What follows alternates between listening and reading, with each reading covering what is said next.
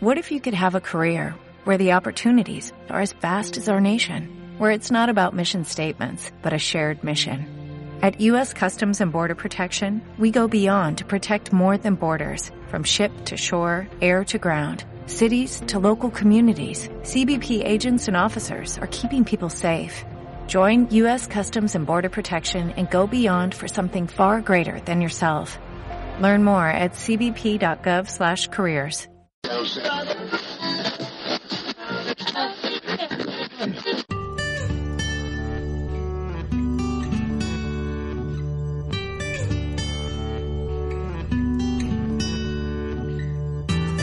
Bienvenidos a Luces Extrañas, el programa sobre astronomía, astrofilia y alguna rareza que otra.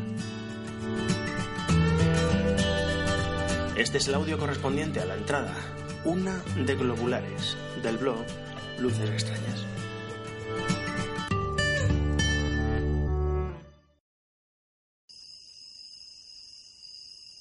Noche del 25 de junio. Estoy en el punto de observación habitual, un poco más arriba de Alcublas, en Valencia. 28-58 horas. La temperatura es agradable, como casi siempre ocurre en este punto situado entre dos colinas que quedan al norte y al sur. Y bueno, pues corre una ligera brisa que me ayuda a enfriar el telescopio, pero que no es desagradable ni molesta para observar. La luna estaba creciente antes de ocultarse. La oscuridad de la noche no era la ideal y el medidor de calidad del cielo, SQM, marcaba 21,3, 21,2, dependiendo de a dónde lo apuntase. Antes de seguir con un programa de observación que me ocupaba dos noches, localicé un objeto que salía en las cartas, pero que todavía no había visto. Estaba en la constelación de Ofiuco, el Serpentario, y es una nebulosa planetaria nebulosa de la caja, NGC 6309. No hay mucha información de esta nebulosa en cuanto a dimensiones, distancia, velocidad de expansión, edad, etc. Las dimensiones al ocular son 52 segundos de diámetro y 11,5 magnitudes. Pequeña, vaya, pero si la noche y la montura lo permiten, a medios altos aumentos se percibe la forma rectangular que le da nombre. Con el ocular Nagler de 22 milímetros y sus escasos 70 aumentos, se puede llegar a intuir su naturaleza, pero es fácilmente confundible con una estrella doble y pasar inadvertida. Acto seguido pruebo con el ocular Radian de 14 milímetros, 107 aumentos, y un PLOS de 10 milímetros, 150 aumentos.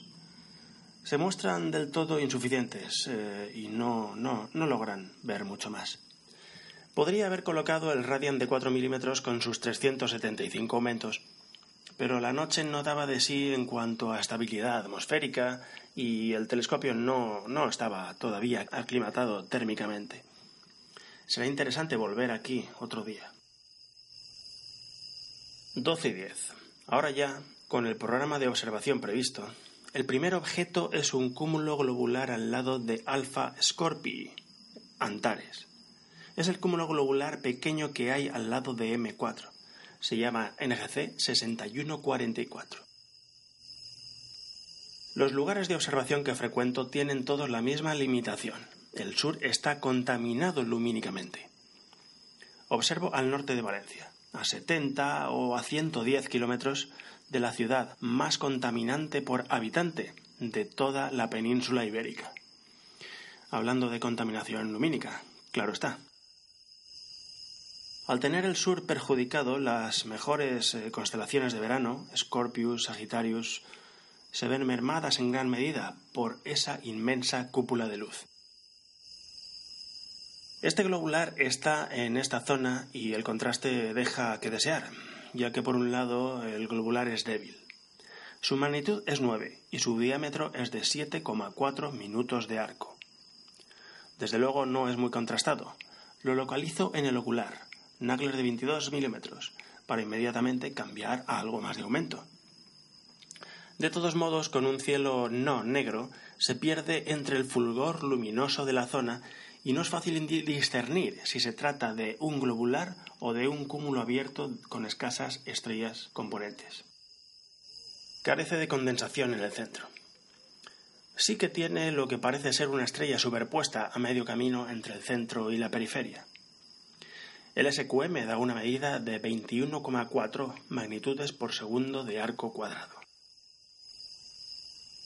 El siguiente objeto es M107, también llamado NGC 6171, cúmulo globular en Ofiuco. Tiene magnitud de 7,8 y un diámetro de 13 minutos de arco. Ya sea porque está más alto que el horizonte, sobre el horizonte, o ya sea porque tiene mayor brillo que el objeto anterior, este globular se ve mucho mejor, con mejor contraste, y se le resuelven mucho mejor las estrellas.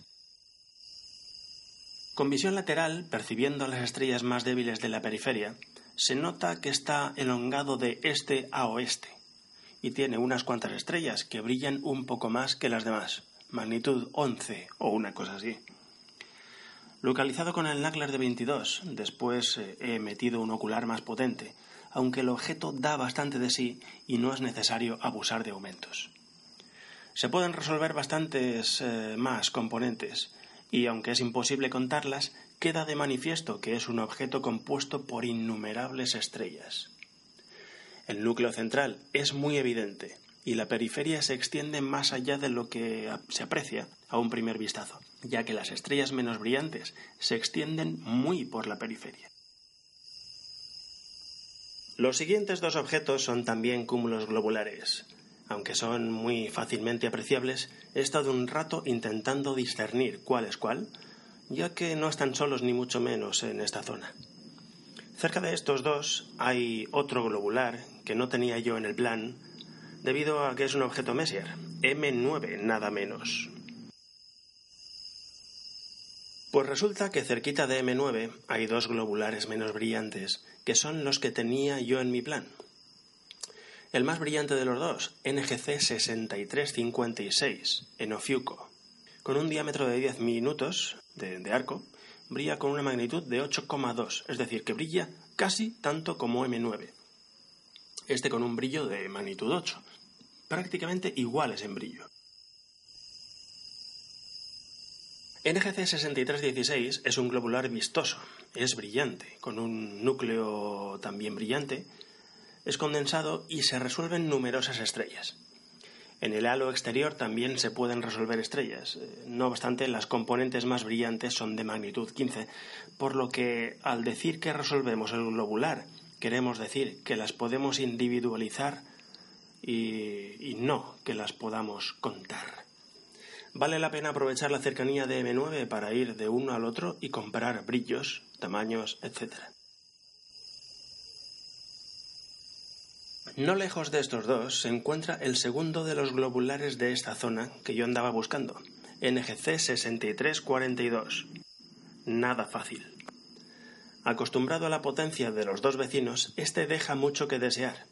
Tiene un diámetro de 4,4 minutos y un brillo de 9,5 que a mí me parece una estimación exagerada porque se aprecia con bastante dificultad. Es un globular muy débil y bastante amorfo, que se ve perjudicado por lo que yo creo que son eh, estrellas superpuestas que brillan casi tanto como el centro del cúmulo, desvirtuando así su figura. Con visión lateral se aprecia cierta elongación.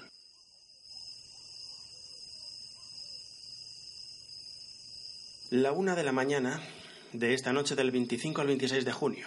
Continuamos con un brillo del cielo de 21,4.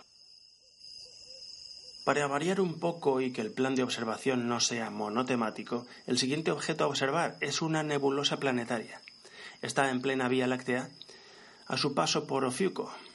Según las cartas, se sitúa sobre la eclíptica y otra vez, según las cartas, se encuentra rozando eh, o dentro de la nebulosa de la pipa una de esas impresionantes e inmensas nebulosas oscuras que son frecuentes en esta zona. La planetaria es NGC 6329, con una magnitud de 11,4 y unas dimensiones de 58 segundos por 34 segundos. Es una planetaria pequeña que no llega al minuto de arco. Los detalles que percibo son como ver una planetaria redonda estándar, rodeada por un halo semitransparente e irregular. La estrella central es de magnitud 16 y hoy no soy capaz de verla. He localizado la planetaria con el Nagler de 22 y una vez encontrada y reconocida su naturaleza, he puesto los 107 aumentos que me da el Radian de 14 milímetros. La nebulosa pide mucho más por lo que, por lo que coloco el Radian de 4 con sus 370 aumentos, que se muestran del todo excesivos para las condiciones de la noche. Una vez más me quedo corto y no puedo subir los aumentos todo lo que quisiera debido a la noche o al telescopio o a las dos cosas. Es una lástima porque hay numerosos objetos en los que casi no se puede apreciar nada si no es exprimiendo la potencia del telescopio. Le toca el turno a NGC 6401, un globular cerca del objeto anterior. Los datos del objeto son magnitud 7,4 y diámetro 4,8. Bien, en principio brillante y con un diámetro asequible. Puede parecernos un objeto que impacte en la vista y tenga un gran contraste, pero puede parecer simplemente un punto, un apelotonamiento casual en la increíble densidad estelar de la zona que estamos apuntando. Estamos en plena Vía Láctea y a bajos aumentos puede parecer un grumo de estrellas sin importancia perdido entre los millones de puntitos de luz de esa zona de Ofiuco. Ya a medios aumentos deja de esconder su naturaleza globular y se puede apreciar cierta elongación. Sus estrellas más brillantes tienen magnitud 15,5. Pese a todo, se puede resolver parcialmente. La dificultad de este objeto estriba en mantener la atención en él, porque el campo de alrededor es increíblemente rico en estrellas, nebulosas oscuras, etc. Estamos en plena Vía Láctea. Una y 46 minutos de la mañana. El SQM sigue dando lecturas de 21,3, poco más o menos. Ha venido hace un rato un banco de niebla desde la colina que tengo al sur, deslizándose pegada al suelo cual película de terror hasta donde estaba yo con mi telescopio. La niebla no ha llegado, pero la humedad sí, empañando oculares, buscador y demás. De modo que me he encerrado en el coche a descansar un poco y a esperar cómo evolucionaba la cosa. Se disuelve la niebla y salgo del coche. El cielo sigue siendo bueno para observar, y mientras aparece otro banco de niebla buscando mi posición, yo sigo con mi plan de observación. Son dos globulares otra vez, también en Ofiuco. Uno es NGC 6284 con magnitud 8,9, diámetro 6,2 minutos. No hace falta utilizar muchos aumentos para apreciar detalles, que no resolver estrellas en el cúmulo. Un eh, núcleo brillante en medio de un cuerpo redondo. Muy cerca de este último se encuentra NGC 6287, de magnitud 9,3 y diámetro 4,8. Tocando una nebulosa oscura, o incluso dentro de ella, que no estoy seguro de si es Barnard 57, Barnard 63 o, o alguna otra. Estamos recorriendo una serie de cúmulos globulares poco espectaculares en sí, pequeños, poco escandalosos en brillo y difíciles de resolver en estrellas, pero con unos alrededores impresionantes. Lo mejor no es el encuentro y la observación del objeto, sino la búsqueda en sí, el camino tropezándose con nebulosas oscuras, unas que se extienden por zonas muy amplias imposibles de abarcar con la focal de este telescopio, otras pequeñas y con límites recortados, creando un aparente vacío en un campo estelar abrumador. Si la noche tiene la oscuridad suficiente y utilizamos los oculares apropiados, el espectáculo hará que te dejes llevar y derives el telescopio de aquí para allá sin importar la identificación de las nebulosas que te van apareciendo en el ocular, disfrutando de una navegación sin rumbo por esta interesante zona de la Vía Láctea. Son las 2.05. Acaba de pasar otro banco de niebla de esos de las películas de Stephen King, mientras yo me refugiaba en el coche. Se ha quedado de nuevo un cielo muy decente. Está todo empapado, salvo los oculares, que he tenido la precaución de guardar en los bolsillos, y el secundario, que había protegido debidamente. El primario está también bien, no así todos los demás aparejos, incluyendo la silla, mesa y libros. Así que continuamos con lo nuestro. Cerca de los dos globulares anteriores tenemos a NGC 6235, de magnitud 8,9 y 5 minutos de diámetro. Bajo contraste globalmente y una magnitud de 14,5 para sus estrellas más brillantes. Como estos cúmulos se reúnen en una zona bastante limitada y son de brillo similar, hay que manejar cuidadosamente las cartas para cercionarse de cuál es cuál. Y en este trío yo he errado varias veces eh, en la localización certera de cada uno. A pesar del tamaño, se identifican fácilmente con el Nagler 22 y sus 68 aumentos, aunque para verlo mejor hay que poner algo más de potencia. De una tacada han caído cuatro globulares más. Siguen siendo pequeños, discretos. No se logra fácilmente disfrutarlos. Visto uno, vistos todos. Además estamos hablando de cúmulos de dimensiones parecidas y brillos parecidos. NGC 6316, en magnitud 8,1 y diámetro 5,4. Está pegado al borde suroeste de la nebulosa de la Pipa, en la vertical de la estrella 36 Ophiuchi. Otro tanto, pero al suroeste, está el globular NGC 6304, de magnitud 8,3 y diámetro 8,0. 6355 también está merodeando la pipa, magnitud 8,6 y diámetro 4,2. NGC 6293 tiene magnitud 8,3 y diámetro 8,0. Sigue siendo un objeto anodino, pero está como los tres anteriores casi tocando esa gran nebulosa oscura de límites poco definidos. Son las dos y media y el cielo continúa con niveles de oscuridad de 21,4. NGC 6451. Esta vez es un cúmulo abierto. Está cerca de los objetos anteriores, pero un poco más al sur, ya en territorio de Escorpio y a 3 grados de M6. Magnitud 8,3, diámetro 8,2. Es un cúmulo pequeño pero razonablemente brillante. Es atractivo, aunque si uno viene de M6 o M7 puede desencantar, sobre todo si, como yo, no se tiene mucha sensibilidad a este tipo de objetos. Como estamos también en una zona de tanta densidad de polvo y de gas interestelar, pues me he perdido entre nebulosas, miríadas, estelares, etc. La cantidad de nebulosas oscuras que hay por la zona es desconcertante. Grandes, pequeñas, de límites difusos, con bordes recortados, es apabullante me resulta imposible identificar cuál es cuál. Y, bueno, pues es una zona ideal para perderse en una noche bien oscura con un ocular y un telescopio que muestren un campo amplio.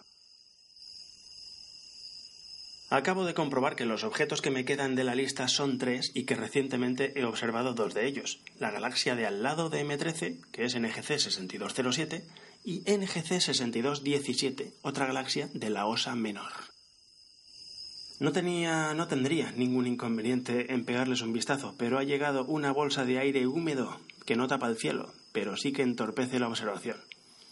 El otro objeto en discordia lo dejo para otra ocasión. No hay que ser acaparador. No ha estado mal pese a todo. Me vuelvo con un montón de globulares en el bolsillo y un extenso plan de observación casi acabado además de la sensación de haber disfrutado de una de las mejores y menos conocidas zonas del cielo estival. Estrellas, cúmulos de diferente tipo donde se reúnen estrellas, nidos en donde nacerán estrellas y restos de lo que fue alguna vez una estrella. Volviendo en coche a casa, la radio está hablando de la muerte de una estrella. ¡Qué casualidad! ¿De qué irá el tema? No tardo en enterarme de que hace escasos momentos acaba de morir una gran estrella. Se llamaba Michael Jackson y yo recordaré para siempre ese momento, esta noche, y las experiencias vividas esa noche bajo las estrellas. Un saludo. ¿No se merece tu familia lo mejor? Entonces, ¿por qué no los mejores huevos? Ahora, Egglands Best están disponibles en deliciosas opciones. Huevos clásicos, de gallina libre de jaula y orgánicos de Egglands, que ofrecen un sabor más delicioso y fresco de granja, que le encantará a tu familia. En comparación con los huevos ordinarios, Egglands Best contiene la mejor nutrición como 6 veces más vitamina D, 10 veces más vitamina E y el doble de omega 3 y B12. Solo Egglands Best. Mejor sabor, mejor nutrición, mejores huevos. Visita egglandsbest.com para más información.